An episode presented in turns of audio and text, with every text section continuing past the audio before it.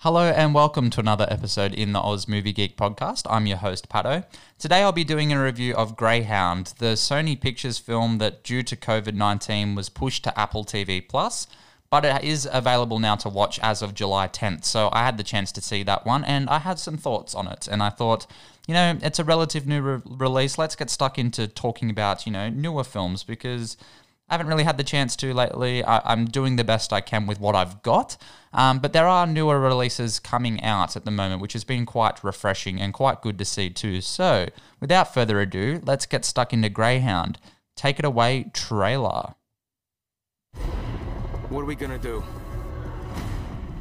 We'll bring hell down from on high.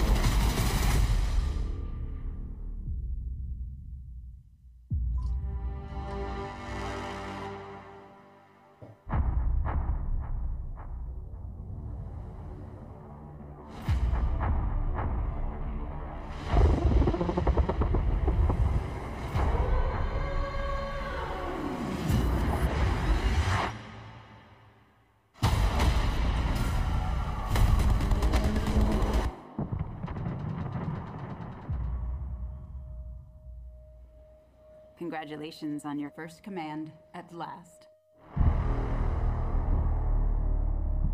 I'll always be looking for you, Evie. Even if I'm a thousand miles away. Air escort to Greyhound. You will now be out of range of air cover for the next five days. How many crossings does this make? This was my first. I got some. Most likely a U-boat. He's trying to slip under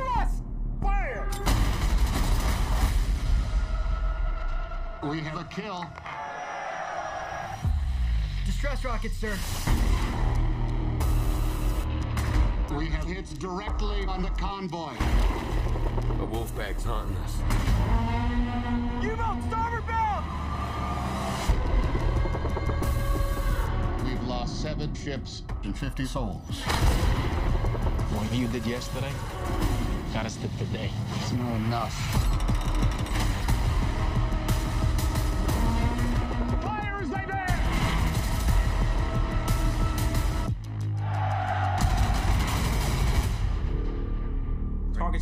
Disappeared, sir.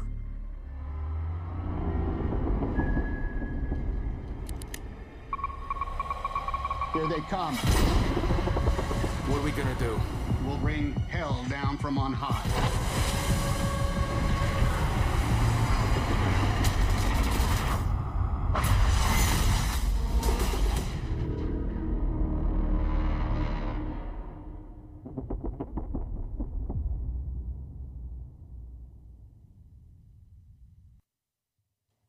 So, Greyhound was directed by Aaron Schneider and stars Tom Hanks, uh, and was written by Tom Hanks as well, and also stars Stephen Graham and Elizabeth Shue.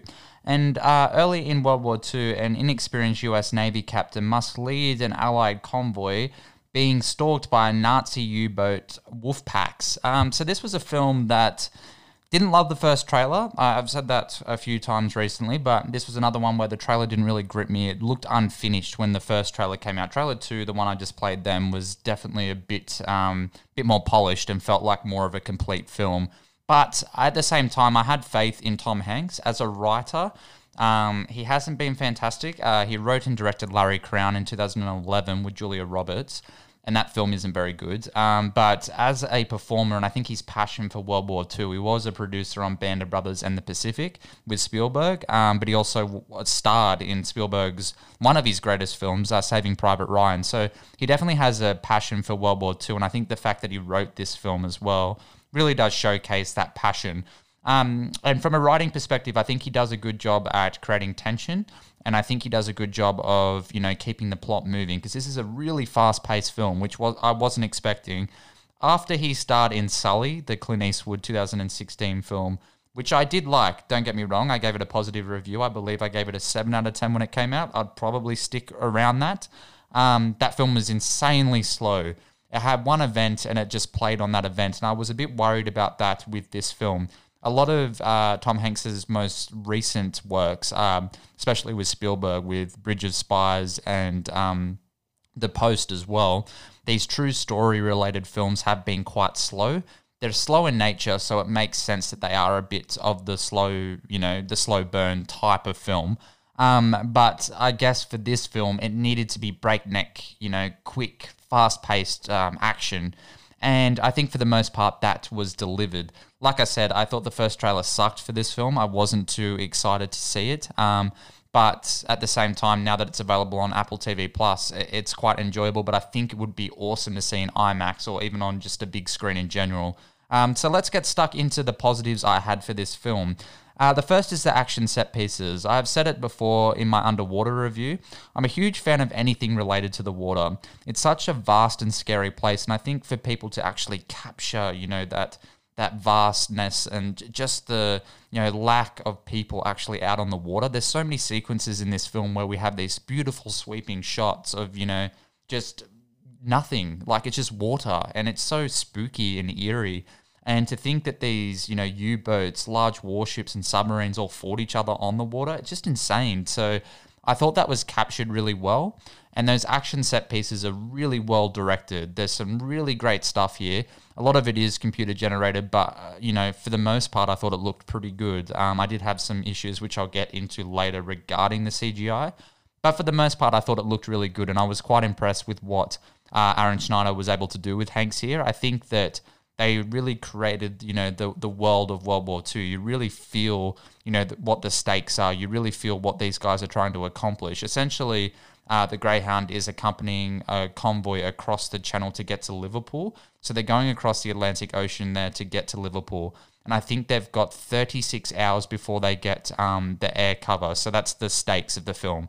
They've got 36 hours where they're on their own, essentially. They don't have the aid of the um, of the planes and warships above. They don't have that aid there. So the fighter pilots and stuff, none of that. They're just the boats. So I really did enjoy that because it created this tension. You just knew that these guys are on their own. So if a U boat comes out of nowhere, they're defending themselves pretty much. Um, whilst I did have a convoy, they weren't, I guess, equipped for what was going on. So that was the general setup and payoff there. And because um, Captain Skraus, or Krause, sorry, played by Tom Hanks, um, was relatively new to this. This was his first command, so he was sort of, you know, une- unexpectedly waiting for something to happen, but he didn't really know what was going to happen because he hasn't led this sort of chain of command. And I thought that aspect of the film was handled really well too. You really did understand the tension and the stakes, but what it was lacking was the character, which I'll get into a bit later. But for the most part, I thought that was really set up and, and paid off quite well. Uh, Tom Hanks is a performer as well. Whilst his character is quite weak, I did enjoy Hanks's performance. It is not among uh, his best works for sure, but you can really see his passion for the story, and I thought he was really good in the role. He does carry a lot of the weight of this film on his shoulders, and I think for what he was given, he was really, you know, carrying. I, I guess the gravitas of his performance with him, you could really feel, you know, it's Tom Hanks on set there was really no other performer that stood out. I love Stephen Graham. He's in this film very briefly. I said that in my Irishman review. Every time Stephen Graham shows up, he's fantastic, but he's only in this film very briefly, and I would have liked to have seen a little more of him. Uh, even if he was like, you know, the right hand man in Chain of Command or something, it would just would have been cool to see a bit more of him. We don't really get to know any of the other characters, they're quite weak. So it's really just Tom uh, Tom Hanks, and I thought that he was quite good in the film, but a little more of him would have been good too. But I, I do think that um, he was utilized quite well. I think they played to Hanks's strengths, which is really good. The pacing of the film too. Uh, the film hits a breakneck speed and doesn't slow down. Uh, for this type of film, I think it worked really well. It feels appropriate for the type of story being told. However, I think a little more um, moments of levity, especially in between the sequences. There's a break there between the second and third act, and it's literally just a couple of. Uh, I don't even think it's a minute. I think it's like 50 seconds. Um, essentially, they just paid respects to those who have died. I think 50 people die because their boat has been hit. Um, and they put the um, bodies over the side in their coffins, essentially just to, uh, you know, bury them at sea. Which I don't know if that's how that works, but um, that's what they did in this uh, particular instance. And I thought that, you know, more moments of that to add that tension and that drama and maybe let it sink in a little more would have been more effective. I think if this film was going to go for that Oscar crowd, which it obviously isn't because it's releasing in July, um, it would have needed a few more of those sequences. And I think that for the film to you know stand above the rest, now it's doing quite well critically. It's 81% on the tomato meter as I'm recording this review, and it's a 7.3 on IMDb. So people are really enjoying this film, but I feel that you know a few more moments of levity would have really added to that tension and really added to the you know the overall emotional impact of the film. I would have cared more if I knew more about these characters, if I got to see them interact a little more. Um, we're not really given any any of that at all. There's a two minute sequence at the very start of the film uh, where Tom uh, Hanks, I keep going to call him Tom Cruise because I keep thinking of Spielberg, but whatever. Um, Tom Hanks um, and Elizabeth Shue are in a train station and she's wishing him, you know, good luck on his command and he's saying he wants to marry her. And that's literally all the characterization we really get. He's a man of faith. He holds a Bible. He says grace before they eat during the film, but that's literally all we really get. So a few more moments of levity to add to the pacing because I thought the pacing worked really well for the action sequences, but you know, a few moments of levity sprinkled throughout that first act, bit more time spent between the second and third act, and maybe a little bit more of a fin- finality and conclusion because there's not really any of that. We get a bit of a moment between Elizabeth Shue and Tom Hanks thinking they probably got married. I think that he's she looks like she's in um, wedding garb and he looks like he is too, but we don't get any of that. We really don't. And I keep calling them by their names because I had to Google what his name was. It's Captain Krause.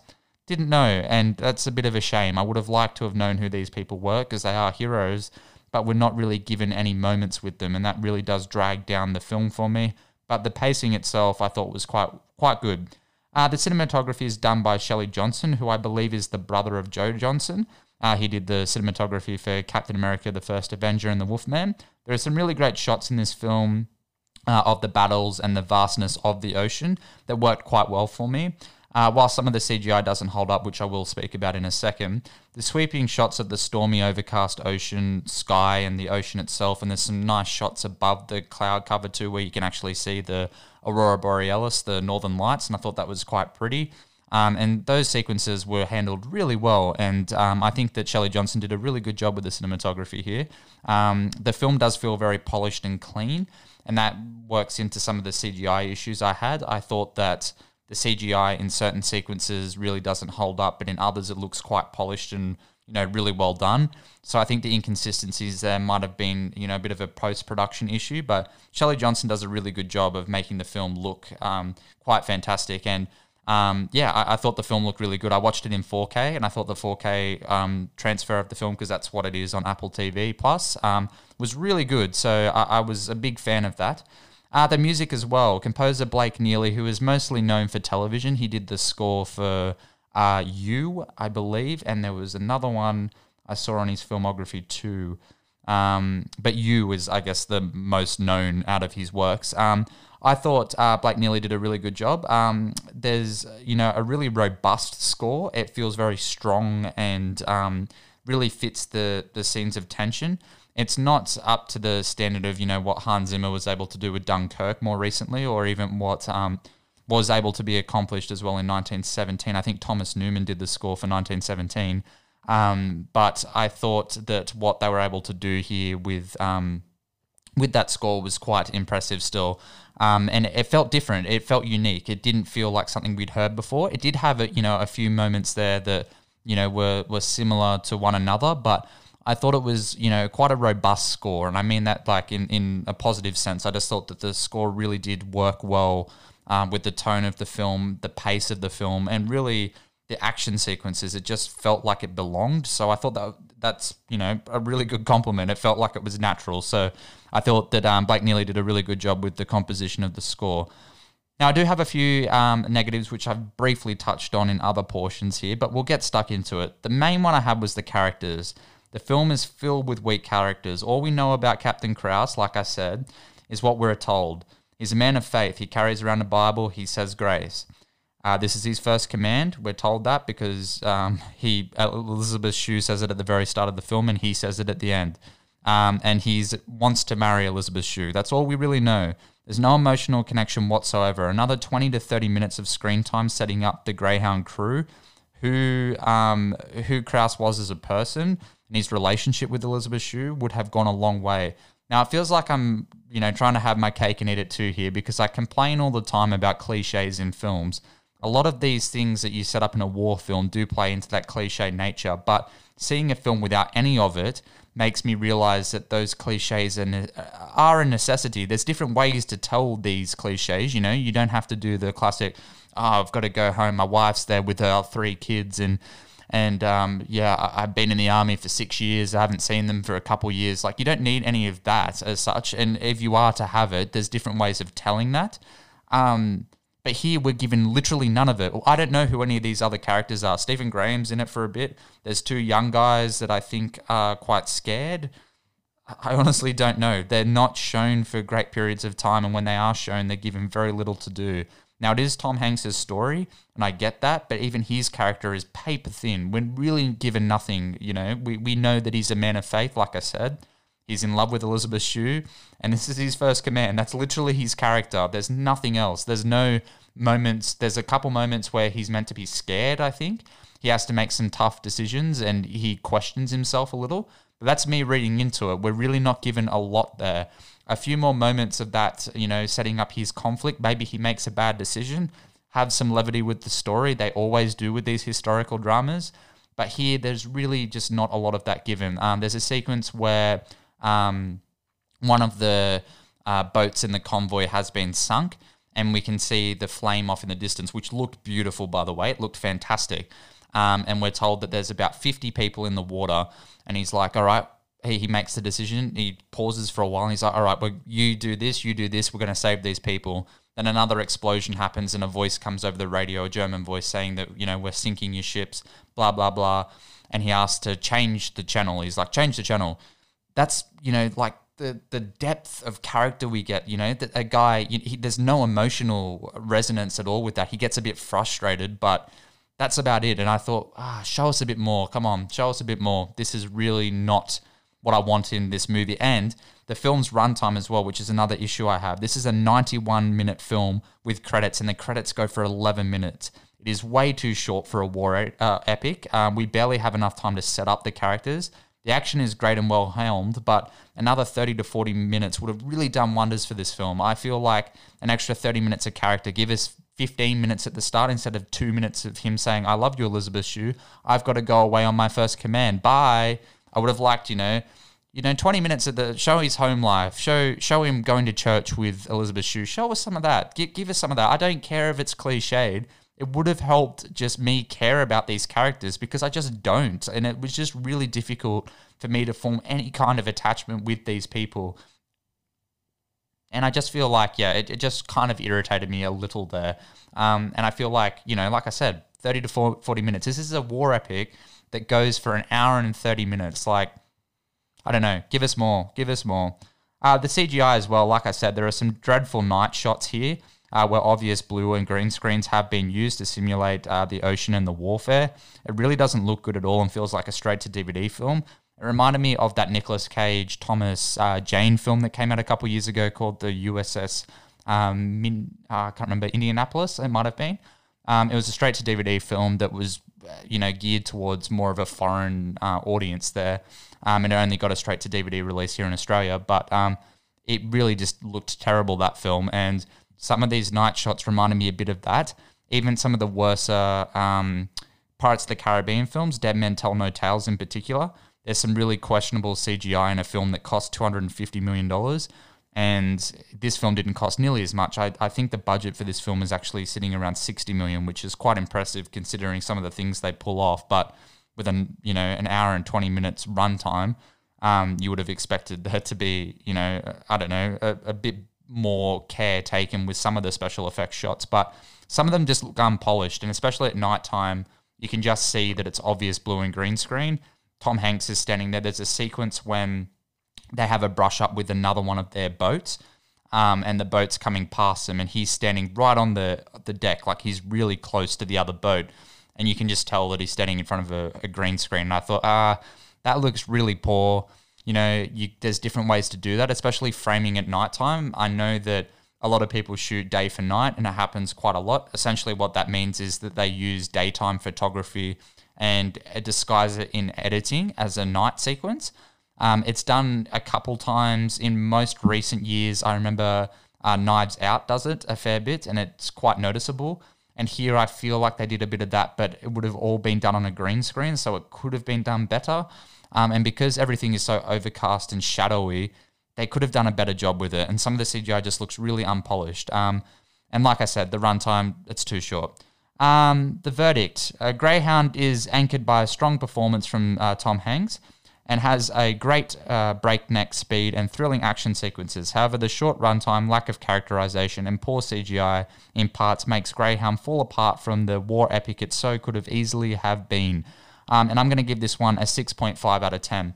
I didn't hate it, and it sounds like I did hate it because of my rant there, but I just feel that, especially Tom Hanks, who's been quite involved um, with, you know, characters in in recent even just his whole career like he's he's a very character driven actor so for him not to include characterization in his film it sort of just doesn't sit right for me and I, I was expecting a little more i love tom hanks i really do but here yeah it just wasn't fantastic and i would have liked just a little more just a bit more of a runtime just a bit more going on you know, just establish these characters. More Stephen Graham because I fucking love Stephen Graham. Um, but yeah, just a little more would have really helped me resonate with this story. Um, but for the most part, I, I found it quite enjoyable and I did really like the action set pieces and I liked the pace. I just would have liked a few moments of levity thrown in there too, and it would have really elevated the film to probably an eight or a nine for me because it was sitting there for a while. But then when I realized that the film was nearly over, and I didn't know who our main character was, I was quite irritated. Um, but that brings this review to a close. So definitely check out Greyhound if you have the chance. Watch it on the biggest TV possible because it does look quite impressive. Um, it is available on Apple TV Plus now.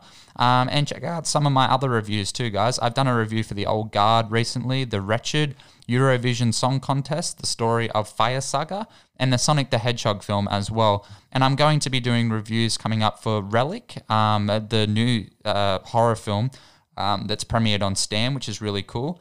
The Vigil, which is the new Blumhouse film uh, distributed by Rialto Distribution here in Australia, which we'll be releasing in cinemas too.